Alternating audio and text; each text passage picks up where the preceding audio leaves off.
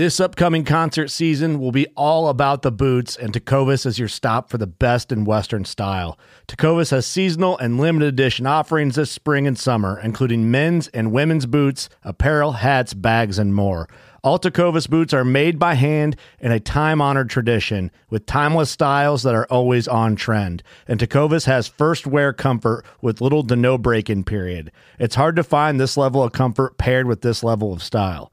Stop by your local Tecova store, have a complimentary drink or two, that's WCB style, and shop new styles. The smell of fresh leather and friendly staff are at your service. Many stores even have leather custom branding to make your boots truly personalized. And with regular live music and events, there's no in store experience like it.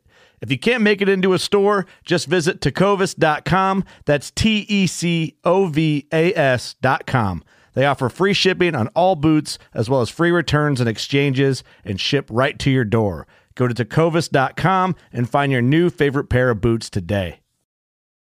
Boat Trader, America's largest boating marketplace, offering easy financing and over 100,000 boat listings to choose from.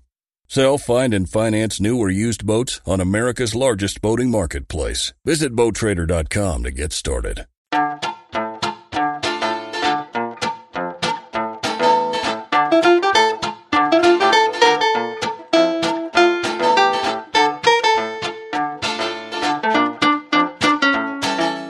I'm April Vokey, and you are listening to Anchored, my chance to speak with some of the most influential people involved in the outdoors today.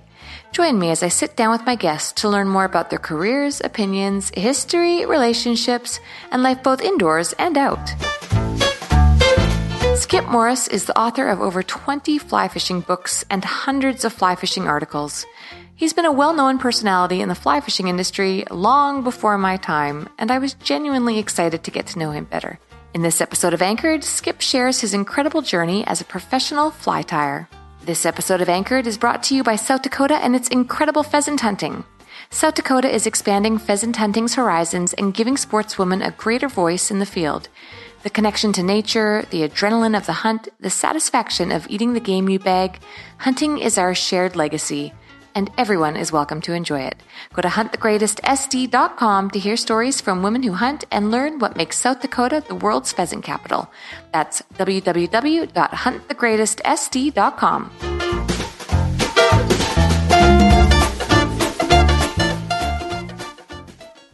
I was born in Seattle, raised on Mercer Island, which uh, I always regretted, to be honest with you. I mean, it's not that it was a bad place, but you know, I always wanted to live out in the country when I was a kid, and I don't know if that kind of fueled my my love of fishing or not. That I couldn't get to it easily.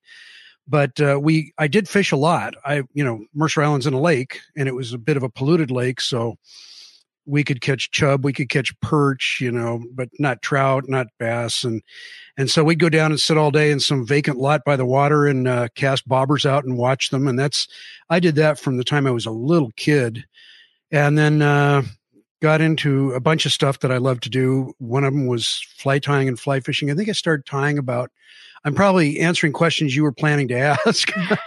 Do you want me to just you stop there? It. No, not at all. You you let it roll and keep going. Keep going. okay. Yeah, well I, I I loved fishing from the time I was little tiny and uh and I started tying flies somewhere around age 10 or 11 and then probably around 12 or 13 I actually took up fishing those flies. And that's that takes us through age 13. Why what do you think started your interest in in fishing? Was it mom and dad?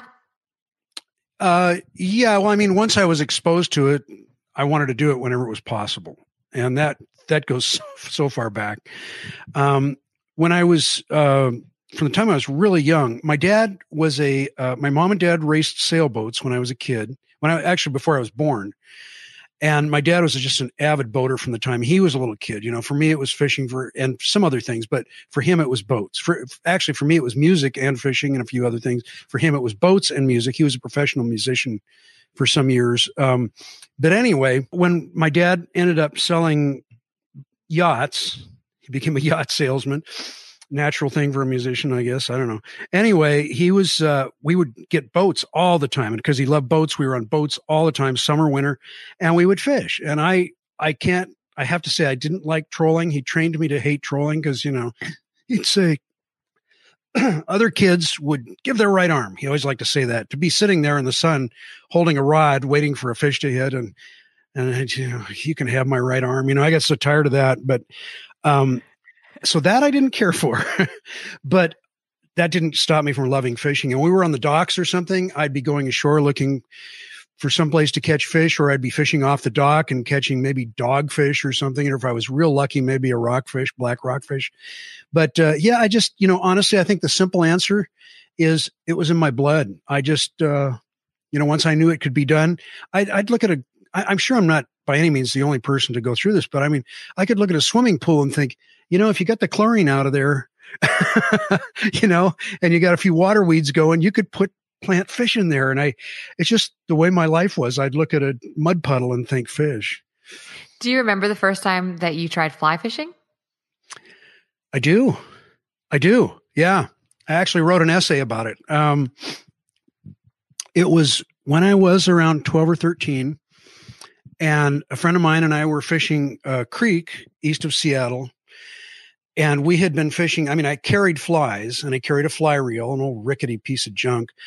And, uh, and we, I would carry the flies, but I just was kind of afraid to try them. I don't know why. I mean, partly I think I, I figured, you know, everything had to be just right and there's no way my trout would take a fly. I don't know why I thought that, but to to shorten that story before it gets too long, uh, I did try a fly that day and I caught a bunch of just little dinky cutthroat trout. The biggest was probably seven inches, maybe, but they took a dry fly and I was just thrilled. And then after that, you know, the I lookout creeks, I was all over them.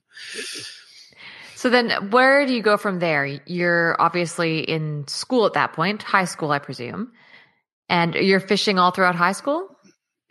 Yeah. Well, I no, I think I was probably younger, uh, quite a bit younger in high school. I was probably 12 or 13 when that happened. So I don't think that would even be junior high yet, but I'm not sure. Um, but oh yeah, I I fished all through high school, and I until I got my driver's license, I became ever more skillful at, you know, using guilt and all kinds of pressure, including begging and to get my dad to drive me out to fish somewhere. And I was I got really skilled at that, and so got to fish a lot. And uh, poor guy, he had a bad back and he would sit in the car and try to go, Oh, this is uncomfortable. And he'd wait, you know, for hours. Um, but yeah, so all through high school, you bet I was fishing the lakes, fishing the rivers. And then when we go on the boat, I would fish the salt water. And yeah, I just love to do it. At what point did you decide I'm going to try to make a career out of this? Um, you know, that's the, the story that's funny about that, which really did happen, honest to God, when I was really young. I was, I mean, one of the things that led me to fly fishing was reading Roderick Haig Brown. Uh, our library had a big section on him, and I loved reading him, and I read him over and over, and I still read him. Uh, partly because he was just such a beautiful writer, but uh, partly because uh, you know I just love his work. And anyway, so uh, I, my parents asked me when I was probably 12, 13, 15, something like that. They said, "What are you going to do for a living when you grow up?" And I said, I want to tie flies for a living and write fly fishing books. And they got a big laugh out of that. You know, go, nobody does that. well, was was there anyone doing it at that time? Were were there any professionals doing that? I think um, there were. Um, I don't think Dave Whitlock got going until about 69. So that was a little later than that. But uh, Joe Brooks, I would say, probably was making a living at it. You know, he was on television a lot and he was, I mean, he, may, he was one of the very few. But if if there were even very any others, but he was uh, he was on television a lot, and he was he wrote a lot of books, and I I own a, at least I own one. I've read several Joe Brooks books. Really enjoyed him. Did you ever want to be on television? Um, I don't think it even occurred to me. I thought it was pretty cool though. I mean, you know, we, we didn't have much in the way of television shows to watch when I was a kid that were about fishing.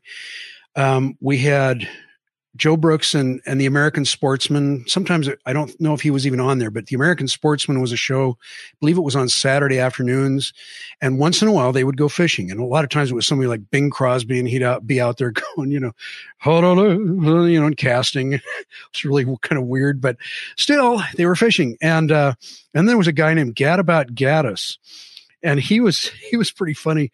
He uh, made these sort of home movies, and they would he would show them, and then he would narrate them because he didn't have sound. I guess it was just too expensive to do sound and film, and he would go different places and fish, and it was fairly often fly fishing. He was the flying fisherman. I don't. I'm sure you're too young to probably have even heard of him, but he would jump in his Piper Cub or whatever kind of airplane he had, and they'd show him taking off, and then he'd go somewhere and he would fish for a half hour, most of it, and then he'd, they'd show him taking off and flying home, and he would narrate the whole thing.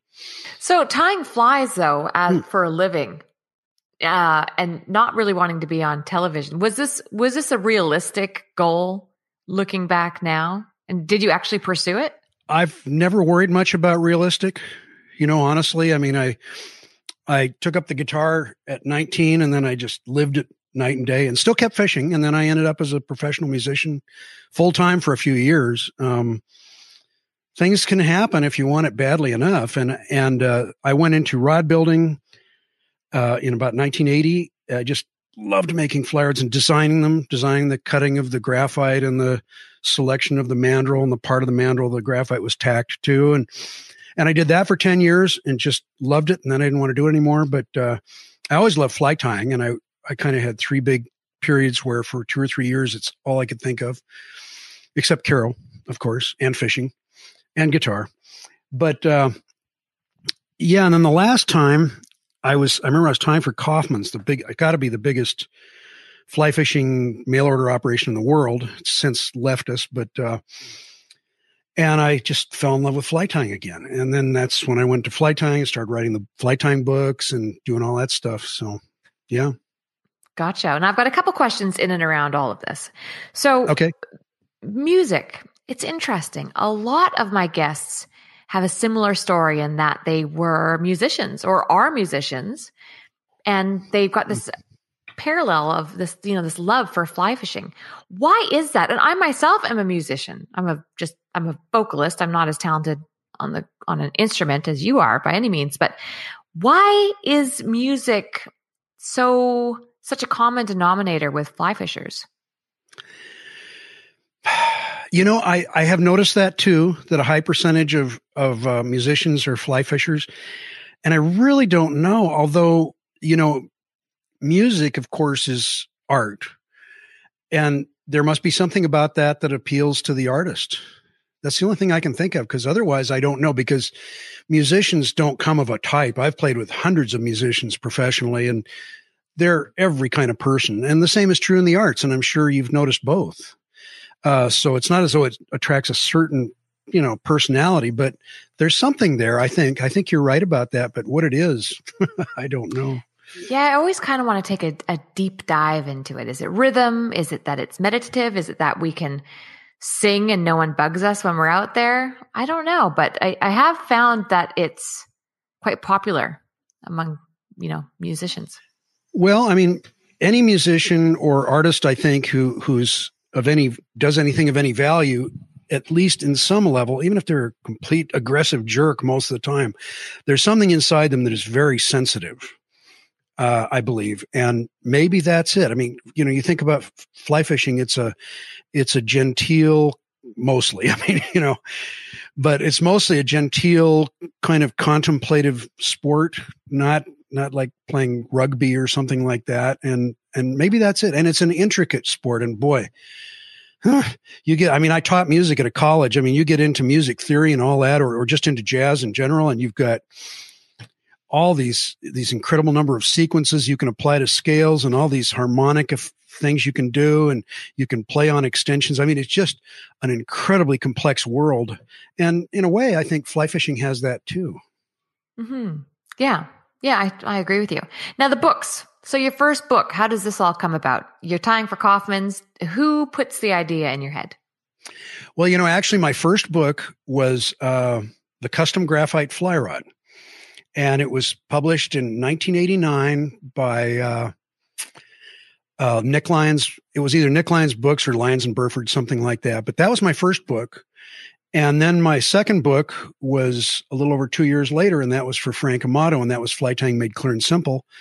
And it's sort of funny how it happened. I'd, I'd never written for Frank, and I sent Nick, I don't know if I should say too much about Nick, but um, I'll just say I like Nick. He's great. But um, I th- bottom line is he turned down this book of fly tying, and I didn't have any reputation as a fly tyer. I mean, I'd I'd entered a bunch of contests and won. Great, but that doesn't mean much. And uh, so I I turned around and I actually wasn't proposing a book to Frank, but I met him at the uh, what was FFF, Fly, Federation of Fly Fishers. That's what they used to be called when they had it in Eugene, Oregon. And I was living in Oregon at the time. And I met Frank and I had just uh, submitted an article to him after a, after I had submitted a, uh, a proposal.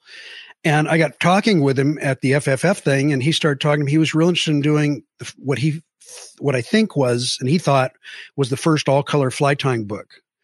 And, uh, so it, it went from there and there was clear and simple, which is going to come out again. It, it went through something like 26 printings, which is a lot. Unbelievable. That's a lot.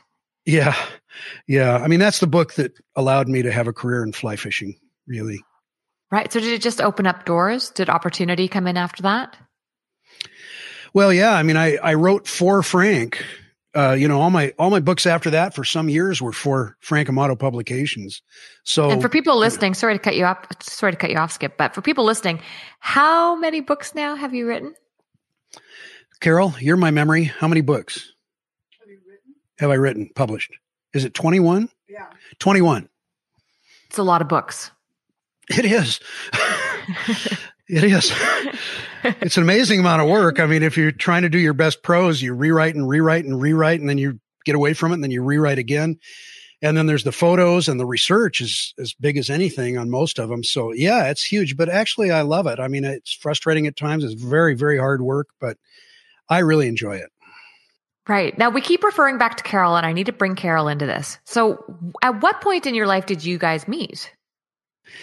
Uh, let's see we met um, in it was late in 1990 actually, and uh, she was my veterinarian. Oh, cool. I mean, she was my new veterinarian basically, and I had seen her maybe two or three times. And the last time I saw her, I said, "You know, Doc, if you're not doing anything tonight, I'm playing down at this club. Um, come down and I'll buy you a drink." And so she did, and uh, that's what happened.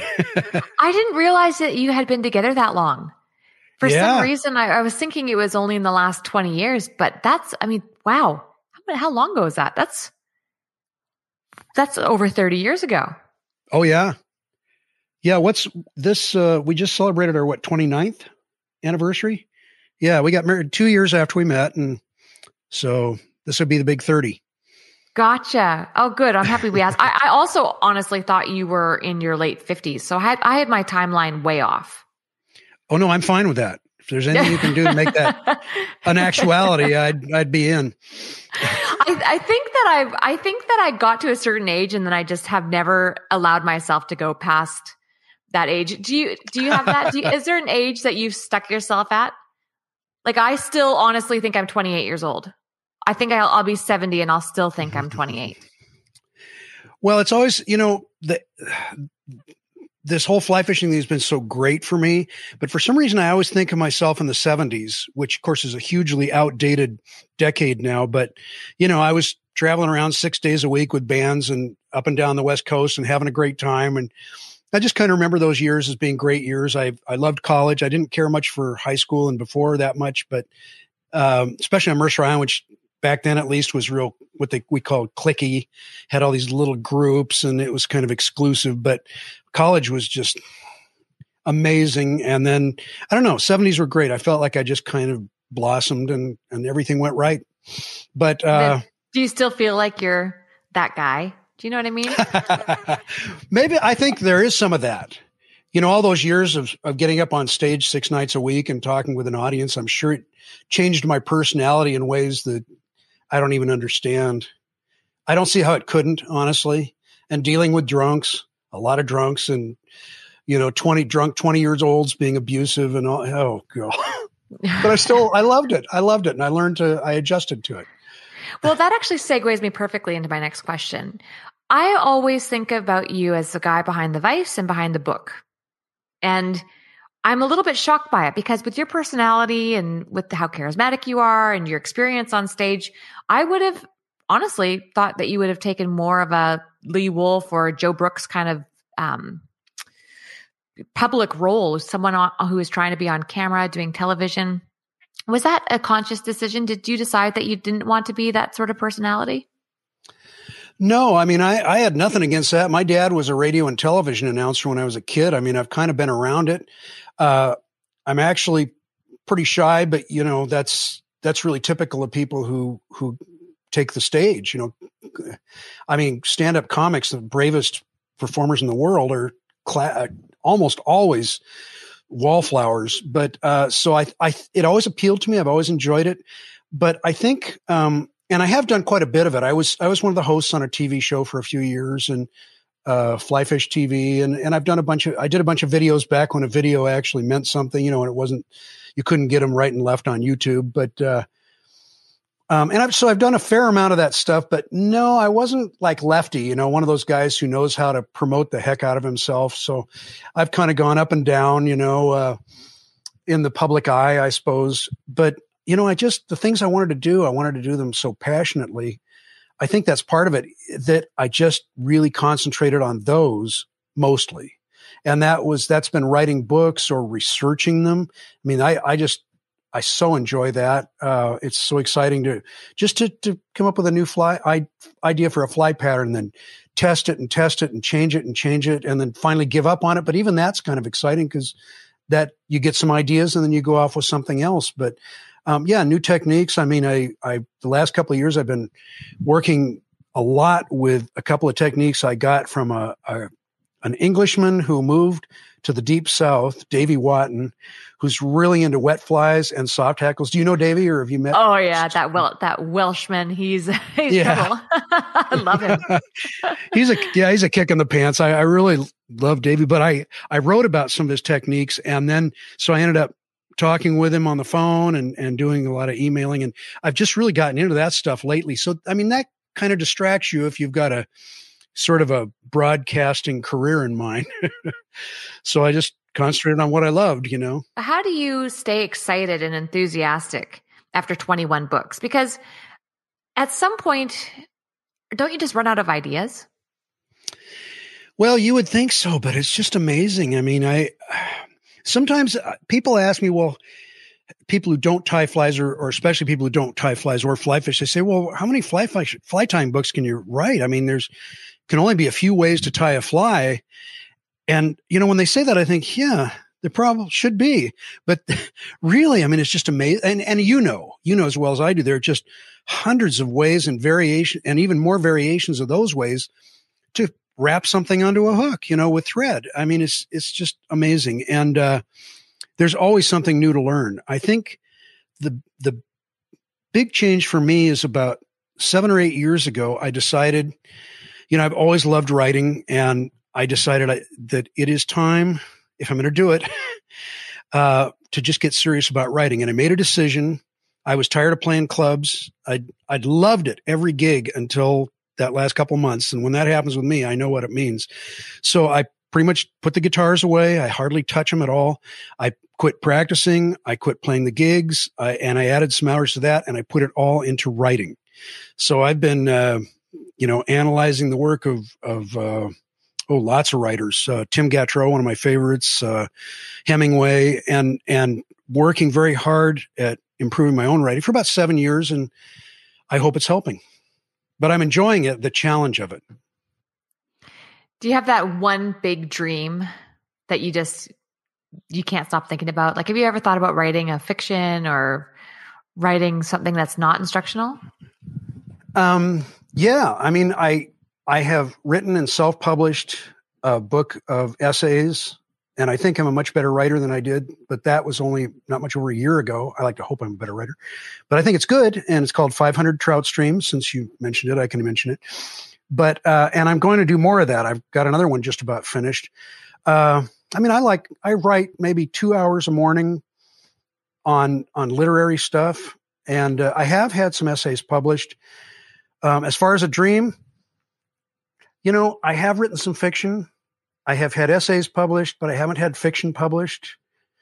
um, it would be cool. I mean, the amazing thing would be to get a short story published in the New Yorker. And there are other magazines that publish great fiction, but that's kind of the one that gets is the the pinnacle. Doesn't mean they always get the best, but they always get amazing fiction. So that would be un- incredible. And I don't know if that's even possible uh, possible to dream about, but yeah, I get daydreams. But I would also like to uh, get my my essays up to the point that uh, I could publish books of essays with publishers. Um, I'm working on it.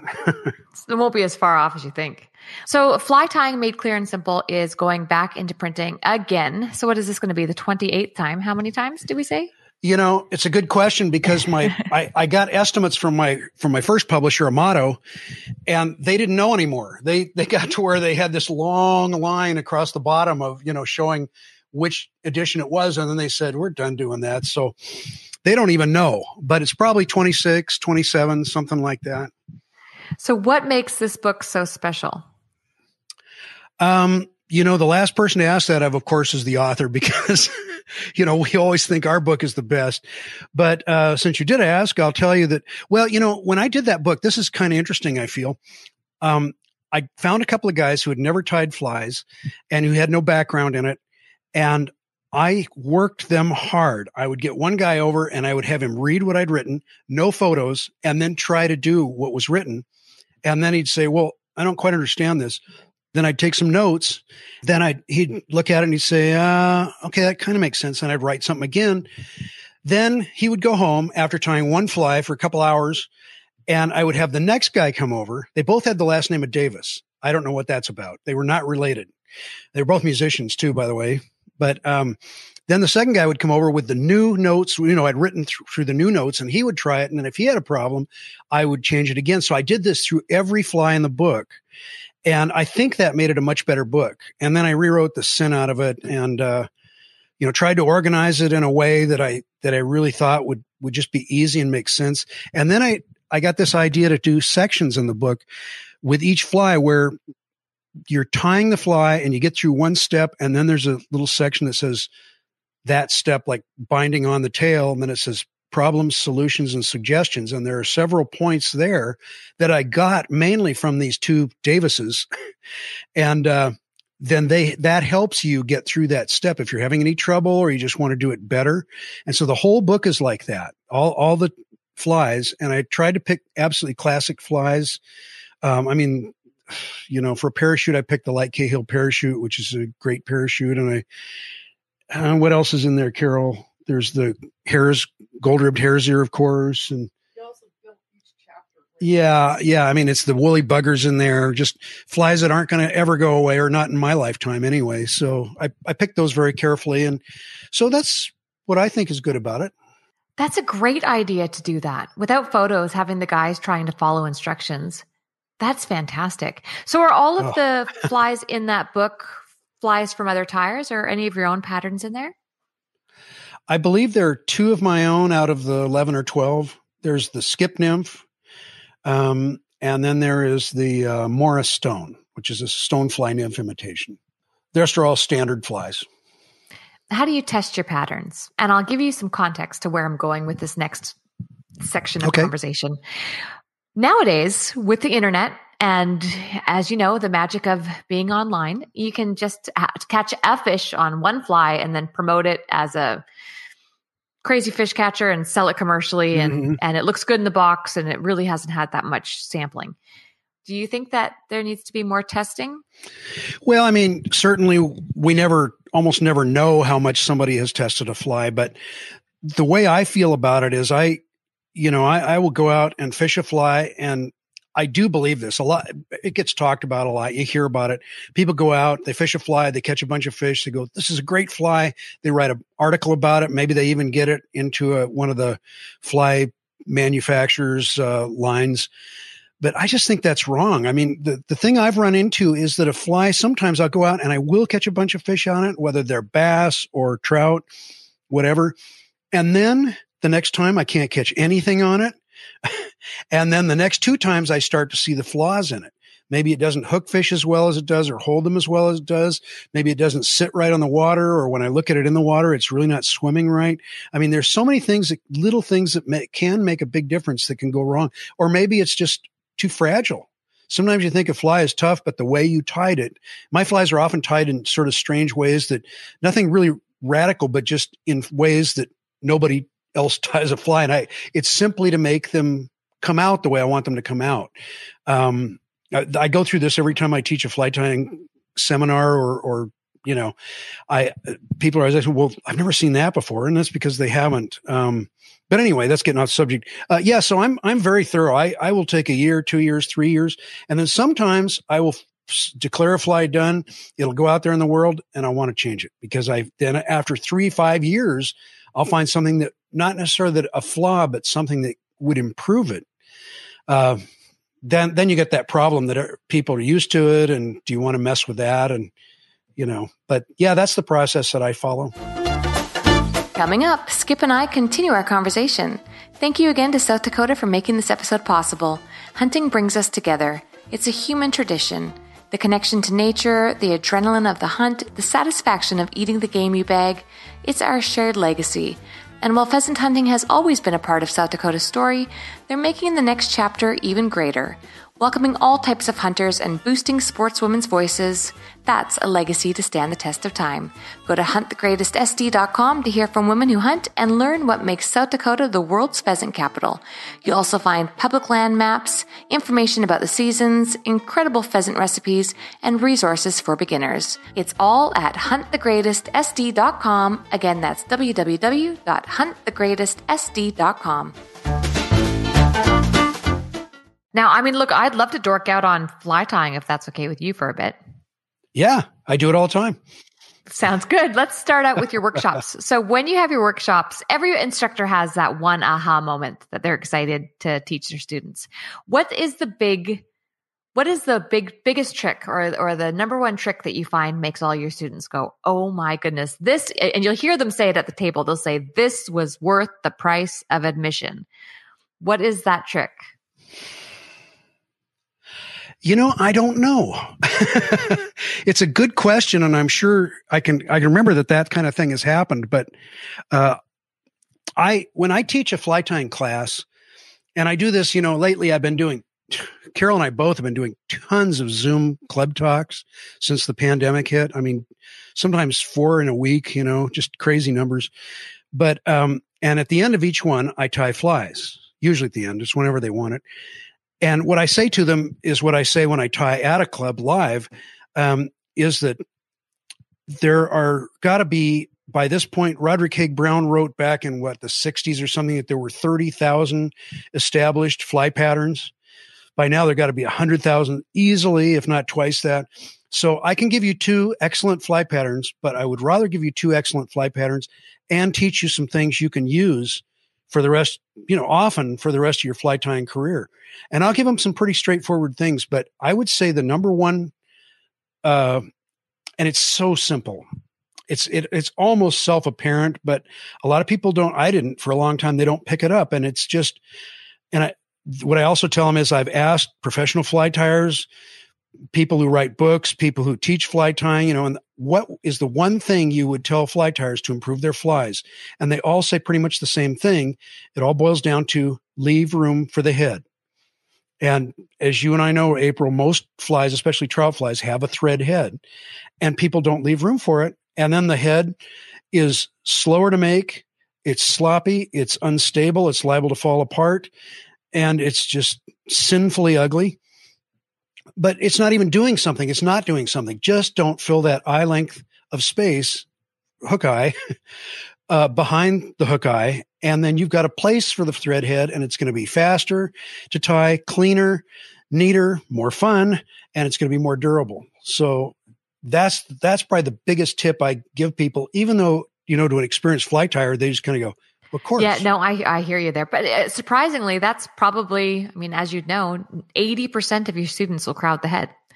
So it's definitely yeah. something that most fly tyers need to pay attention to. What about on the other side of the fly? If you're looking at the gap, how much space do you like to leave between Like, do you have any? What are your proportions on a trout fly if you're trying not to fill up any space here? Oh, that's a that's a really good question, and I I honestly wish more people asked it. You know, when I do when I do tying, I mean, I'll tell them anyway, but um, I see so many, especially beginning tyers, fill up the gap, which some call the gape, and nobody really knows what to call it, uh, but it's one of the two, and and then when you fill that thing up too much, if you fill it halfway up, even in most hooks you've pretty much ruined the fly. You're going to lose a lot of fish on that fly. That's been my experience. I, I, assume that's something like that has been yours.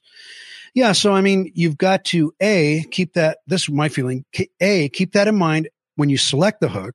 That's huge. Cause as you know, some hooks are, are, are just standard length and they're going to have a big gape on them. Some are actually short shank and they're going to have an even bigger gape. Other hooks are long shank. They're going to have a narrow gape. Um, and so pick your pick your your your hook well.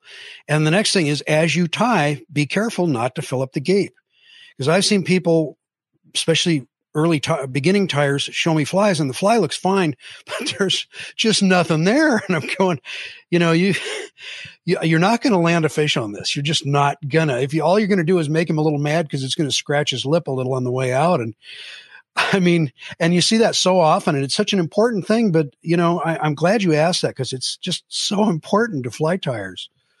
Well, it's interesting. You know, I learned how to tie flies through.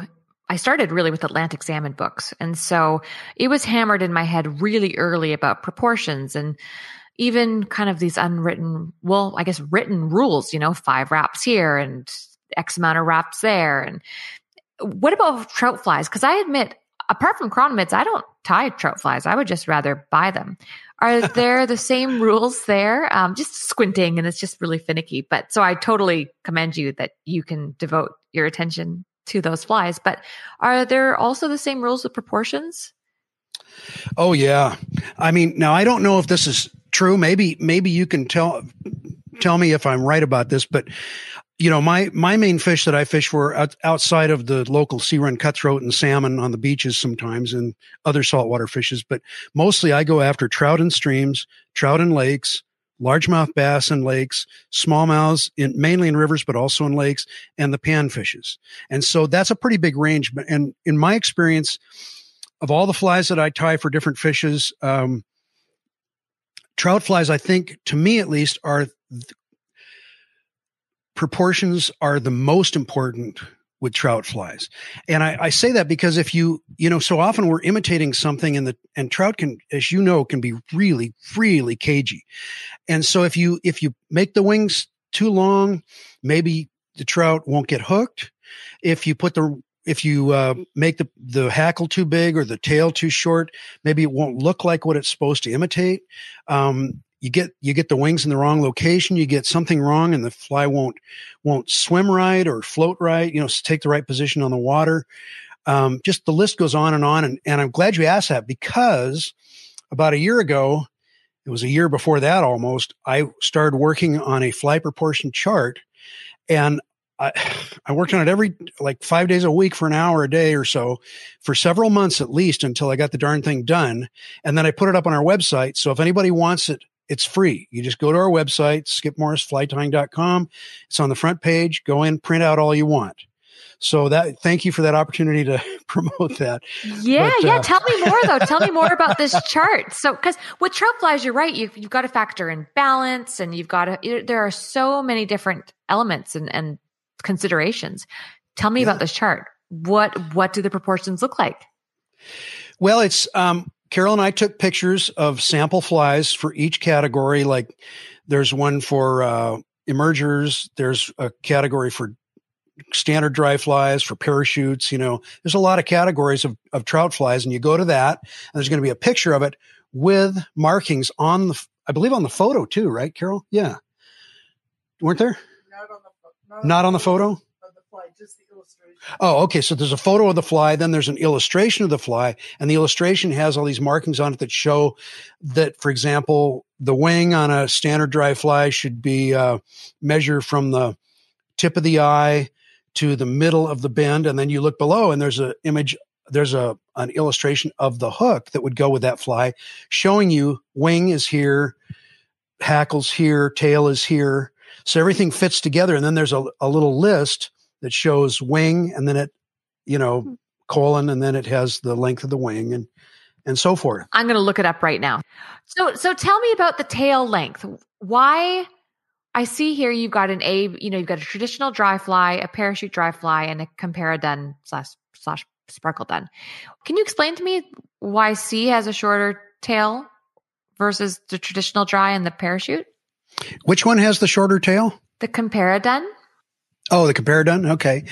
Um, yeah. Well, I think the there's not a simple answer because what I did is I got out all my books that have various charts. I mean, these go way back. Some of them go back to oh the 40s, and I got all those out and I double checked them and and made a list of what they thought, and then I used both my my experience as a fly tier, just my eye, plus my personal experience in what makes the fly sit right and look right and hook fish and all that stuff. And that's when I came up with those proportions. So on a traditional dry fly, I mean, the, the old rule was it should sit up on its hackles and it's the tips of its tails on a countertop and the hook should just touch the countertop. And my experience has been that if I make the tail uh, I believe the tail is exactly the full length of the hook from tip of item to the tip edge of the bend, right? That gets you that result. But also, I have always tied them that way and have done some experimenting, and it just seems to make the flies float best and fish right. The comparadun lies with its body, as you know, down right on the water, and it's just a different look. And so the the tails just start to. Uh, I think they could possibly interfere with hooking fish. But basically, in the end, I, I had to trust my sensibilities on that stuff. And it, I've tied them with the tail, you know, longer and they just didn't seem right. Are you more passionate about tying trout flies or, or, well, I guess streamers are trout flies, but are you more passionate about dry flies or streamers? Because I honestly can't tell looking at your work. um, you know, I just uh, everything that I've tied, I've never gotten into Atlantic salmon flies because that's its own world, you know, and you have to go and to street corners and deal with uh, real shady characters to get the materials sometimes. But that's not really relevant. That doesn't. That's not it. Um, almost every kind of fly tying I've really enjoyed. Uh, I just don't. I don't saltwater fish, so I've never gotten too much into saltwater patterns uh, outside of you know Pacific Northwest, but not not the tropical kind. And I'm not a big steelheader, though I think they're magnificent fish. And I have caught a number of steelhead, but it's, I've just never grabbed me. I've just not in my soul as much as the fish that I have fallen for, but they are amazing. And I, I would never disparage them in any way. Uh, so I'm not real big into steelhead flies, even though I tied them commercially for, for, for a few years for Kaufmann's. But I just, you know, my favorite was was trout flies, but I've always loved doing bass flies, this flared hair and all that stuff. So kind of everything. Because it looks like you've got quite a few trout streamers in your books. Mm-hmm. Is it? I mean, is it kind of refreshing when you're 50 pages in of dry flies and you get to finally do a stickleback? Does it? Is it a little refreshing having some streamer time, or do you put them in just because you feel like you're obligated to? Um, I suppose you know I want to balance out the book, so I want to have uh, whatever belongs there. And uh, but no, I do enjoy tying streamers. They're pretty cool. I mean, I kind of miss that people don't that people hardly ever fish the old classic streamers, and they had their drawbacks. You know, the Black Ghost, and and this the list goes on. I could I'd have to think about it to come up with a bunch of them, but. Uh, there are so many. The Mickey Finn, those are both in clear and simple, but um, they still catch fish. Boy, that's for sure. I mean, I I have fished both those flies a fair amount, but um, yeah, the the simple answer is I just anything that has to do with trout or bass or panfish, I I enjoy tying. You know, I've tied crayfish flies for panfish, all kinds of them, and and the bass stuff and panfish stuff, and and I I enjoy nymphs as much as dry flies and emergers and in and soft hackles and tying trout flies. The one thing I've I had I have never really in trout fishing trout flies. I think the the fly that I haven't thrown myself into at some point or another is traditional wet flies. And when I've tied them, I've had to work real hard to figure them out, and then I have to go back and refigure them. I think they're really neat. I mean, I love, despite its name, I love the cow dung. I think it's a beautiful wet fly, and there are others. Um, but I've never really gotten too much into that, but I've certainly tied a lot of them and fished a lot of them, especially these last two years after Davy's influence. Um, That's where that was exactly my next question. Because as soon as you yeah. say trout streamers, I think of Davy, especially the classic yeah. stuff. He's mm-hmm. got a mm-hmm. real eye for the classic stuff. Yeah. Yeah, with the exception of his, he probably talked to you, or you probably are aware of his uh, Muddler Daddy. Or did no, he talk I don't to you think about so. that yeah, it's it's uh, that's his baby, and uh, yeah, I I got his uh, videotape, or I'm sorry, not, a videotape now, his DVD, and studied that, and he loves that fly, and it's it's pretty much a dry muddler with long legs that are knotted pheasant, so that they wiggle around in the water. I've got a fly I call the Skip's Promise that uh, does that in a whole different way that I've been experimenting with. But oh yeah, that stuff is so fun because, I mean, the upstream wet upstream soft hackle I love because it just catches fish, and uh, and what his theory about it kind of matches what I always suspected about it is that if you try to swing that fly, a soft hackle, the hackles are so soft, so pliant that they kind of get smashed down against the hook. You know, it's not like wet fly hackles. And so he fishes it upstream and, and it just lets that current undulate and work those hackles. And then the little bit of his method puts a little bit of pull on the fly. So that kind of makes it breathe. And it's deadly, uh, has been my experience. And then the other thing that I love in his methods, he's got more than these two, but is when he has that, that upper wet fly dancing on the water.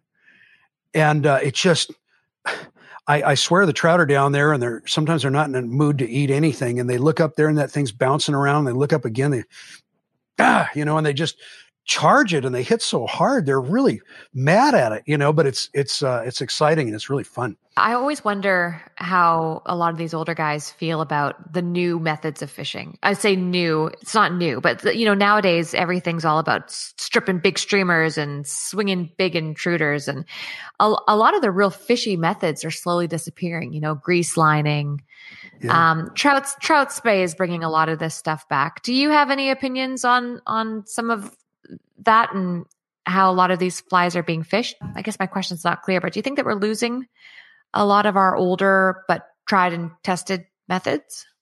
Oh yeah.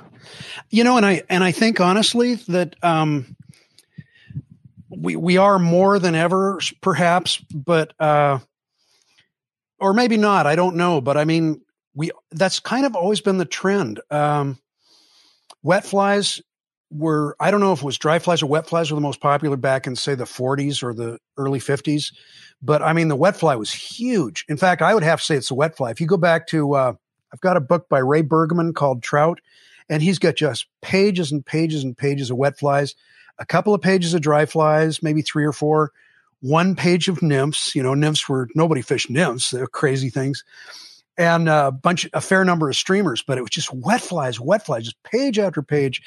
And they would swing them. And then everybody started thinking, well, that's a silly way to fish a fly. You know, it doesn't, what do you got a fly with wings that's swimming through the water? Well, and then guess what? You know, Dave Hughes and, uh, and Davy Wotton, and I'm trying to think of his name, one of Dave's heroes. He really promoted the wet, the, the soft hackle. Ah. Anyway, um, you know, there are a number of mayflies that emerge underwater, wings and all, and caddisflies will dive into the water and swim down to drop their eggs and then get caught in the current. Winged flies are in the water, insects are in the water quite frequently, and the wet fly makes perfect sense. Um, so the wet fly went away, and now it's really come back strong, and the soft hackle was all but forgotten. Sylvester Nemes until he promoted that. And that was back in the late 70s, I think. But, and then it slowly, thanks to Dave Hughes, more, more than anybody, I think, caught on and caught on more and more. Now a lot of people fish soft hackles a lot. But bottom line, yeah, I agree. I mean, it's, it's funny because, you know, I, like you, I speak all over the country, all, all over the continent, and and I get you get to know the people in the business, and most of them are just great people, and and so I know the people who are writing the books, for example, on nymph fishing, you read their books and there's a lot in there about, you know, uh, check nymphing, which has about a, seven names now, contact nymphing, euro nymphing, you know, it goes on, tight line nymphing. But they also have a lot in there about indicator fishing. But you talk to a lot of, I talk to a lot of anglers now and they don't even want to talk about indicator fishing. It's like, it's like wet fly fishing was, you know, in the seventies. It's like, why would anybody in their right mind bother with that when we could be check nymphing? Well, I check nymph and, and it is deadly under the right circumstances, but I can reach out 50 feet with an indicator and fish water. They aren't fishing. and do it well. I mean, I, I think both methods are good, but yeah, I mean, it's, it's as though people are not just abandoning indicator fishing. They're trying to bury it in some cases. It's crazy because it works. And the people who are writing the books about it swear by it. They use it and they promote it and they, you know, it doesn't make sense, but you know, this life. Do you, do you know the earliest reference to the indicator? I mean, I, in his, in the history? I do. Um, and it's your timing's excellent because I just finished up an essay about my experience in going to nymph fishing, which, like a lot of people back when I first nymph fished, we were really just nervous as could be about it. We didn't know how to do it. We felt like flies down there where you can't see it, unlike a dry fly. We didn't know how to know if we got a strike, you know. Gary Borger, well, actually, Dave Whitlock, came up with he even called it a strike indicator he was doing things like putting a piece of a short piece of bright fly line threading it up his uh, leader and then that would be near the surface where the fly line was and he would watch that and then gary borger uh, cut a uh, what was it carol a wine cork I think I can't remember now, but he cut something that was cork, might have been in two, and then he shellacked it, you know, and he put a hole in the middle and he used a toothpick. And then about after the after his book came out, I've got it here. Uh, Basic Nymph Fishing, I think, is the title. Um, which was back, I believe, in 79 or 80. I'm just guessing. Then everybody went crazy for nymph fishing. I mean, everybody was afraid of it. All of a sudden, just embraced it because there was an indicator. You could see the indicator. And, uh, and so it, it really started to catch on fast. I mean, and, uh, it was, it was funny because here in the Pacific Northwest, probably every fly fisher who looked at that at, read that book just looked up at some point and went corky because we have this little. I'm sure you've seen them as, the a, corky. as a steelhead fisher. Yeah, this. Oh, I little, used to use them all the time for salmon fishing. Yeah, yeah, little cork ball and a bunch of different colors. Great indicator. It still is a good indicator. Um, and then everybody started threading that, and corkies, it turns out, fit a toothpick just perfectly. So, yeah, so that's that's basically the history of of the strike indicator. Right. What other history do you know? Do you know the history of the woolly bugger? Um, I don't know too much about it, but I think, I think, I think it came out in the early '80s, and and my read on it was, you know, um, back when I was a kid, the woolly worm. And if your if your listeners aren't familiar with it, the woolly if you cut off if you cut the tail short on a woolly bugger, basically you just made it into a woolly worm. It was a nymph. And I think they fished it every way they could think of, but it did catch fish. It was a good fish catcher. And sometimes it still is. I fish one once in a while now still because these old patterns of fish haven't seen them.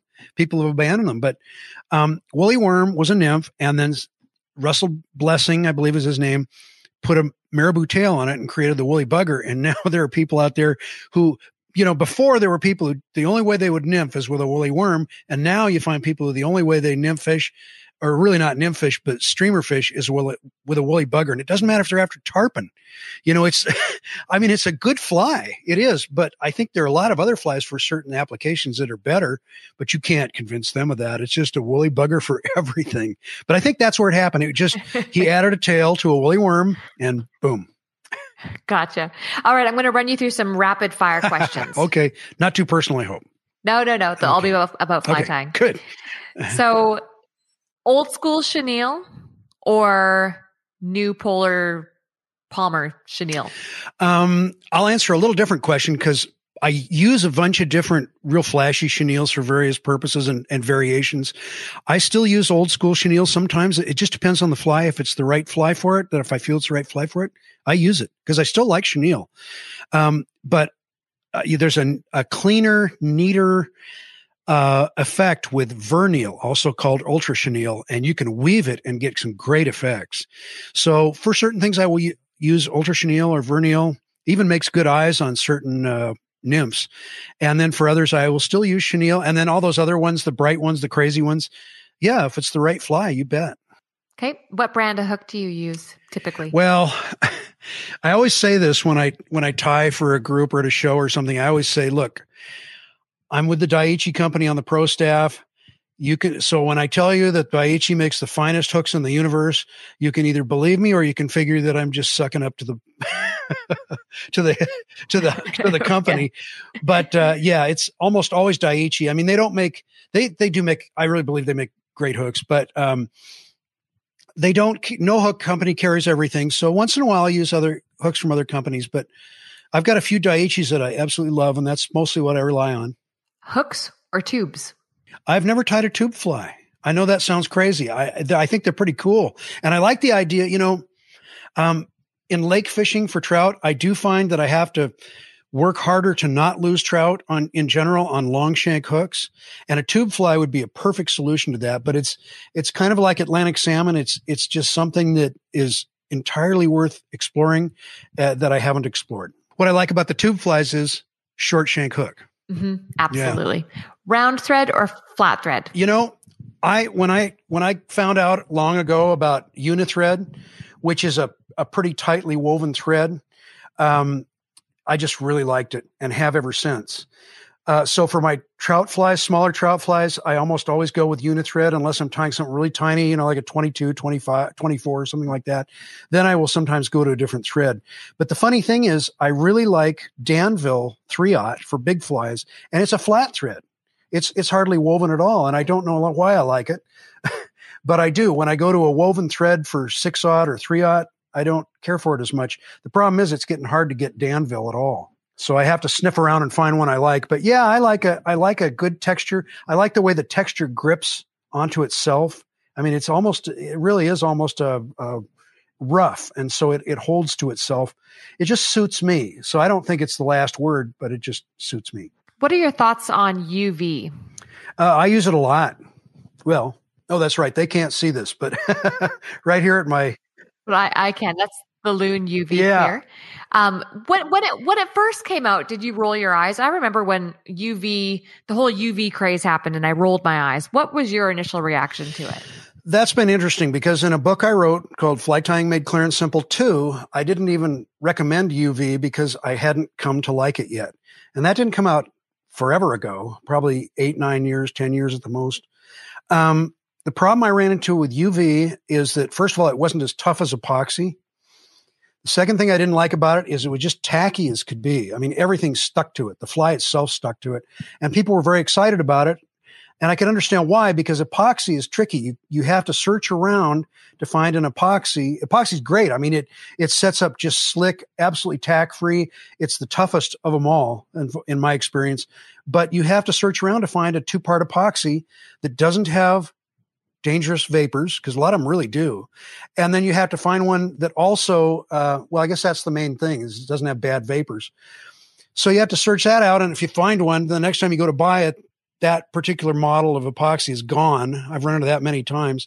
So about lately though this the, that loon that i showed you the the what is it the thin that stuff has a little bit of tack but almost no tack and it's so much easier to use. You know, you just smear it on, zap it with the light. You don't have to mix it. You don't have to try to replace it when you when you run out of it. So, yeah, I I really do like the the uh, UV finish, but I didn't for a long time. It took me a while to come around to it. But the last six seven years, I've been using it a lot.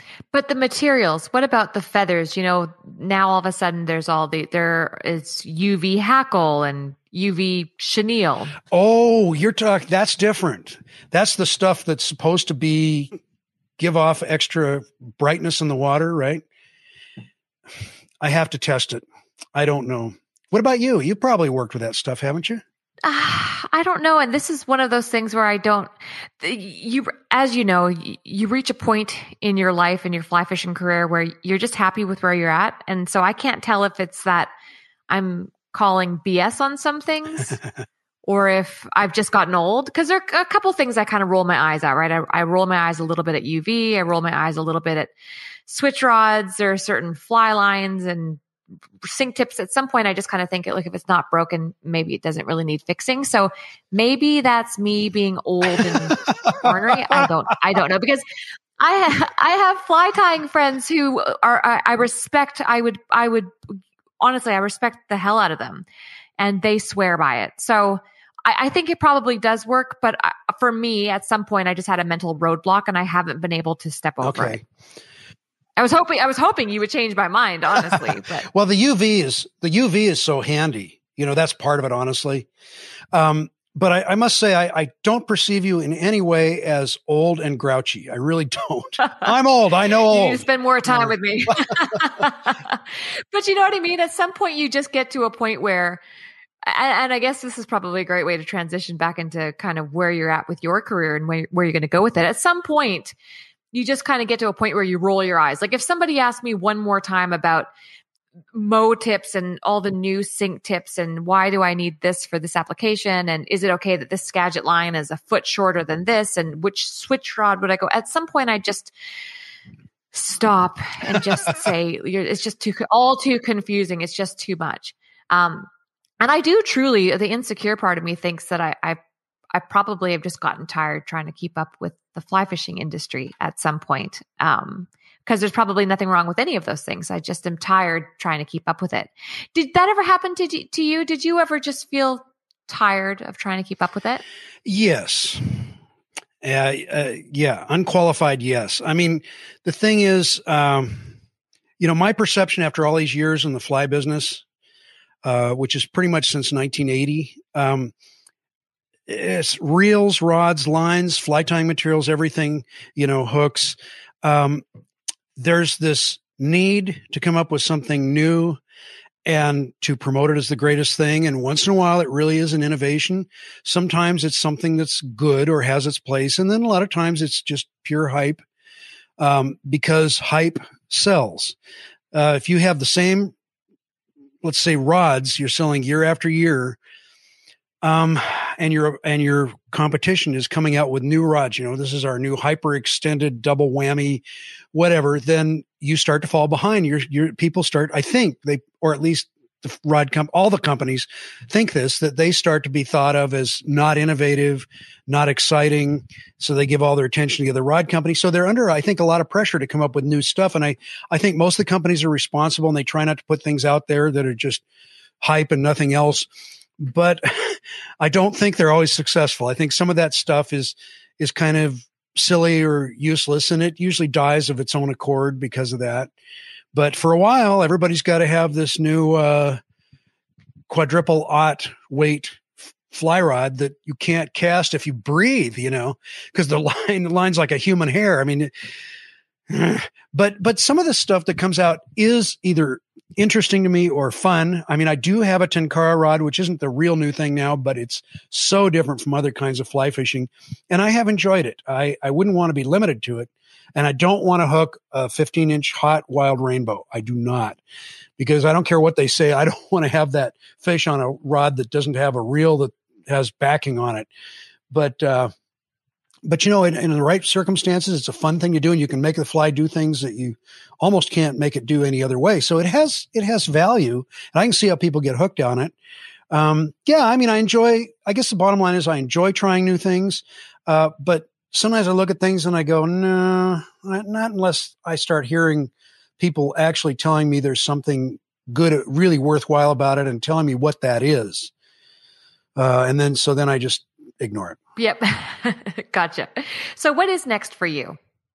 Uh, I'm going to keep working on my writing. I'm going to push and push on that. And I still do enjoy doing uh, instructional books. And so when I when I finish, usually I start with the heavy duty stuff, the literary writing. I do that for a couple hours, and then then my brain can move slide back a little, and I can write well, but concentrate on on conveying ideas more than conveying images and feelings and even sounds and scents, uh, which is what instructional writing is. I mean, it's just so different that I can do the one and then it doesn't fry me for doing the other, and I can kind of be re reinvigor well invigorated by it. And then after about three and a half hours of writing, I can't come up with a word that anybody should read. You know, it's just I, I can't do it. It's that intense. I mean, writing is crazy. Just since I got onto that, but I mean, you change one word in a par- in a paragraph and the the sound of the word and the length of the word and the rhythm and the meaning all play off all the other words and all the other sentences. It changes the sentence it's in. It changes the se- the paragraphs that are around the paragraph that you just changed. I mean it's a monster. It's as it's as involved as music or fly fishing writing is. And uh you know we we start out thinking that if we can speak we can write. And that's true but writing as a as an art form is just it's almost not related to what we call English. I think that's just my opinion. So that's not quite what you asked. Well, I'm gonna. no, that's all right. Look, I love it when these when when we dart out. Um, here's something I've always wondered about writers that I've never actually asked out loud. So I have no idea if this is going to come out right. But I have found with the writers that I have interviewed that a lot of them aren't that great with public speaking. And I think that we expect them to come out and sound like poets when they speak, but it's because I, think most people highly underestimate just how much time is spent staring at a single sentence trying to shuffle words around. Oh, yeah. Do you ever feel pressure as a writer? Because you are actually one of the more well-spoken writers that I've that I've had on the show. Do you ever feel pressure to sound eloquent and like a writer? Um, yeah. Do you ever feel the pressure? Well, you know, between the music business and the fly fishing business, I've spent so many thousands of hours in front of a microphone that, that I just kind of know how I'm going to handle it. And, and often, so often when I'm speaking, I'm instructing. So then that becomes the purpose more than anything else is to convey the ideas of something that can be very difficult, as you know, to to convey, you know, to make people understand how to tie a fly properly. That that can be just insanely difficult. And uh, so my concentration is on that. And when I speak um, in this situation or any situation, the first thing I accept is that my grammar is not going to be anywhere near perfect. If it were, or if I tried to do that, it wouldn't be anyway. But if I tried to do that, I would barely be able to speak a word. And I wonder if that is sort of what what hangs up some writers is they feel that they are in fact a writer and they need to speak with perfect grammar, perfect English, and and even as you say, be be be poetic. But if if I do that, I'm hogtied. I, I just I mean, I've tried it. I've tried working with a script and I don't like it. I, I come off real stiff. Um, so I guess that's the best answer. But you know, I, before I was, I wrote in my head from the time I was 13 and I got a, I got a degree from a university in English, a BA. And, uh, and all these years that I wrote in, instructive stuff. I mean, I had a pile of, of, uh, what we call style guides next to me and an, and a thesaurus and a uh, dictionary. And I worked to try to improve my writing. Um, but the whole time I had had all this experience in front of the public, in front of, uh, adoring people where I played music and passing out people and violent people, every kind of people. And I'm just used to getting up and playing it off the cuff. So for me, it's kind of like breathing. But yeah, with writers, I mean, I, I know a lot of writers. I know some very successful published novelists and the whole thing. And, uh, they do tend to be a little bit on the shy side. Um, but there is, you know, in general, I have found there is no, in the arts, you know, I was talking about this earlier. There is no artistic personality. It seems like the whole, the whole range is is is there, but still, writers spend so much time alone. I mean, just you you talked, you mentioned uh, rewriting. Hemingway said, "I'm trying to remember if I got, the, I may have this wrong, but I think he said he wrote the last page of." I'm trying to remember, might have been a farewell to arms 39 times till he got it right. And I just don't think that's unusual, honestly. You write, you write, you rewrite, you rewrite, you go back and look at it, you throw it out, you rewrite, then, you, you know, and that, that's going to make you pretty weird. right. um, I'd like to finish up on a note with a note about bugs. So I know you obviously are quite a bug enthusiast. You like the entomology subject. Is there a bug in particular that's really fascinating to you? And if so, uh, what is it and why? Hmm. You know, I, as a trout fisher, yeah, I, I love the aquatic insects, all the insects, uh, even the lowly scud, you know, that little pathetic thing that just putters around and dies finally. Um, boy, that's a tough one because I go through these little love affairs with different hatches. Um, you know, this summer, you know, where we live, we've been staying pretty much fishing close to home because of the pandemic. You know, everybody makes their mind up what they're going to do about it. And that was our choice. But we've got lakes near here that, uh, starting in about mid July through early September, every calm evening, there are chironomids, females coming back to the water, and they're for for three or four weeks, there are these fairly large termites dropping on the water, and we get this great evening rise, and it's oh, I love it, I love it. And I go out, we go out there a little early and fish for a while, and then and then it starts happening, and we just chase these fish all over the lake, and it's I love that kind of fishing. It's, there's a lot of that in the book I wrote with Brian Chan, and that was the part where I had the actually was more accomplished than Brian. There's not much in trout lake fishing in which I am more accomplished or even close to as accomplished as Brian, but that was the one area really. And, uh, and fly tying maybe, but, um, yeah. So, I mean, the, lately it's been chironomids, you know, ovipositing chironomids and termites. But um, I've gone through phases. I went through a hexagenia phase and I was going up like two, three nights a week to this lake that was pretty far away and then driving home way after dark because they hatch right at dark and just loving it. You know, it's just it's insane for them.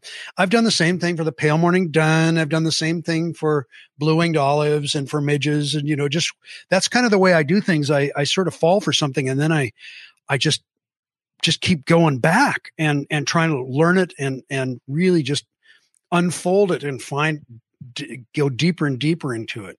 And that's the same with tying flies sometimes too. I've, I'll have a fly and for three or four months, I'll tie mostly that fly and just keep trying to hone it down, figure out how to tie it better, more efficiently, uh, anything I can do to make that fly better. And I'll study other people's ways of doing it and, uh, and look at flies they have that they have tied and see w- what the results they get. And anyway, long answer to a short question, but that's the answer. that's all right. Have you ever seen a hairworm in the lake? A hairworm. Uh, you know, so I've recently learned about hairworms. Do you know what they are? I are? might know. They they they're probably about an inch or a little bit longer, maybe quite a bit longer, and they look like a black thick hair. Is that what they are? Yes. Yeah, I've seen them, and I did. Yes. Do you know what they are? No. Do you Do you want me to blow your mind right now? I do. My daughter was watching this YouTube clip, and I couldn't help but overhear mayfly. Anyway, get this. So the mayfly nymph, I believe. Now it's been a while since I've watched it, so you might have to YouTube it after we finish, you know, this podcast. So the hairworm larva gets in the mayfly nymph or something like that. Oh, really? And the cricket, the cricket eats the mayfly. Then the hairworm that was in the mayfly obviously grows within the cricket and it plays with its neurology and its its brain and it uh-huh. makes the cricket go to the water and jump into the water which a cricket would never do. Yeah. makes the cricket jump into the water and as soon as that cricket's body touches the water the hairworm pushes itself out of the cricket's rectum or butt or whatever it is and emerges and squiggles itself all the way out of the out of the cricket and then obviously lives through the water to do its cycle all over again with the mayflies oh and the crickets. Oh, and if the may if the cricket doesn't drown, if the cricket doesn't drown, then the cricket can obviously continue on as if nothing ever happened. But YouTube, I think it was Deep Look. I let her watch these horrible nightmare stories on Deep Look because it's all biology. But yeah, hairworm Deep Look YouTube. I'll send you a link in an email. It will change your life. You will never look at crickets or hairworms the same way ever again. Wow. So they actually, that's amazing that they, their life cycle includes a terrestrial insect and then they live in the water. That's insane. Wow. So Isn't humans. And who, and who, knew that mayflies were yeah. having these crazy hairworms in them? I know. And the crickets were going senile because of them. That's bizarre. Or who knew that crickets, did you know that crickets ate mayflies? Yeah, I didn't know. I didn't know that. Me neither. And that's why if you're lost in the bush and you're trying, and this all happened because we had a masterclass on wilderness survival with Tom Brown.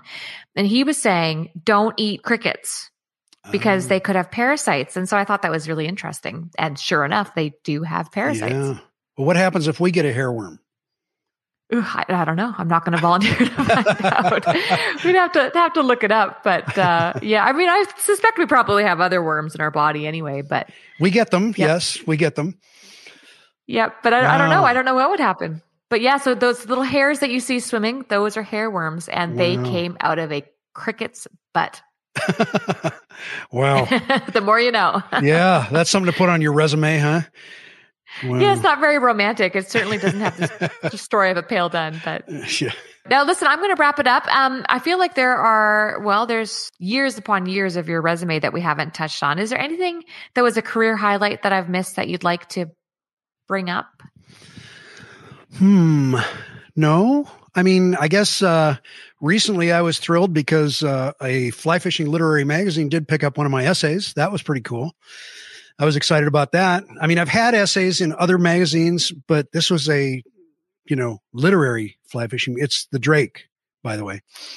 Um, oh, good. Yeah, yeah. So, and then I think probably, you know, the most exciting thing for me was maybe it was when I had my first book, you know, got my first okay from from Nick Lyons for the for the uh for the rod book. But I it might have been for Clear and Simple. I mean, you know, that's was such a breakthrough. I didn't I didn't know if I'd ever be published in a mag in a book rather again. I thought that might be my one book was the rod book, and I was just insane for my third big period in fl- of fly tying, and then I got the go ahead on that book on Clear and Simple, and I just I was walking, just floating through the air. It was amazing. I, you couldn't have wiped the smile off my face, you know, with a spatula. I was thrilled, and I guess that was one of them. One of the big highlights. I'm I'm amazed that you haven't been published in more literary publications if I'm being honest. Well, I, I think, you know, I didn't really put out much, honestly, that was literary. Uh, I got an essay in uh, this book uh, that was published back in 2000. Uh, what was that called? Tight Lines? It was the Yale Anglers Journal. Yeah, that was pretty exciting actually, because they had a an ex president in there and a and a and what else? What there was a one of the the biggest literary award is the uh, Pulitzer, I think there was a Pulitzer. Anyway, but that's them. That's not me. But just to be in there with them was pretty exciting. And and I actually wrote a uh, I wrote a column for a magazine called Just Jazz Guitar for about twelve or thirteen years. And then magazines are having a tough time, and the guy closed it down. But uh, that was kind of fun. I, um, but yeah, I, I think part of it is I just don't didn't write very many. I was so busy writing the instructional books and trying to improve my writing. But um, these last seven years, I've really dug in and it's just i'm just uh, i just have immersed myself in writing but i didn't really these last seven years have been kind of preparation. So now just this this year was when i started sending stuff out. And that's that's a big part of the reason is there wasn't anything to publish till now. Well that's a good that's a good reason. Yeah. well i'm excited to see what happens. I'm really excited to watch and see what happens. I think that you deserve you know, it's funny because you see all these showboaters and people who are really good at self promotion, and you just are so humble and you sit back and you just do this amazing work. And I feel like, you know, you're not out there on social media. You you you live a pretty quiet life, it seems. Um, tell me if I'm wrong. And I'm I'm excited to see your work get out there and in front of more people because I think you really deserve it. Well, thank you so much, April. That's that's really kind of you. I appreciate that. Did you want to add anything before we wrap it up? Because we will wrap it up here. Is there anything that you would like to add or ask me?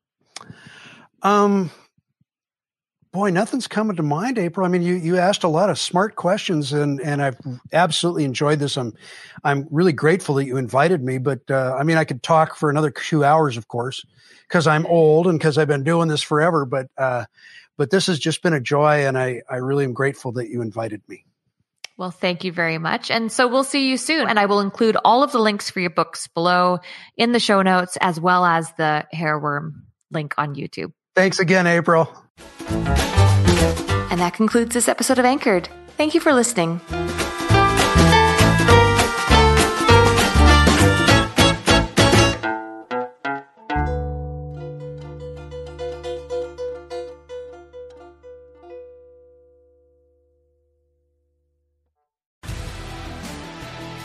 Spend your Saturdays with life on the water. Join Captain Brandon Simmons for fishing, diving, travel, and so much more. You want to succeed, you want to fish, you want to be one of the greatest. Oh, look at that thing, dude. Wow. Oh. Let's see what kind of trouble we can get into today. Don't miss Life on the Water every Saturday night from 7 to 9 p.m. Eastern on Waypoint TV.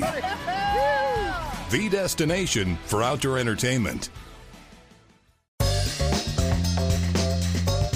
Join Captain Justin Leake and Meredith McCord for the best fishing action along Panama City Beach. Tune in to Chasing the Sun every Sunday at 9:30 a.m. Eastern on Waypoint TV.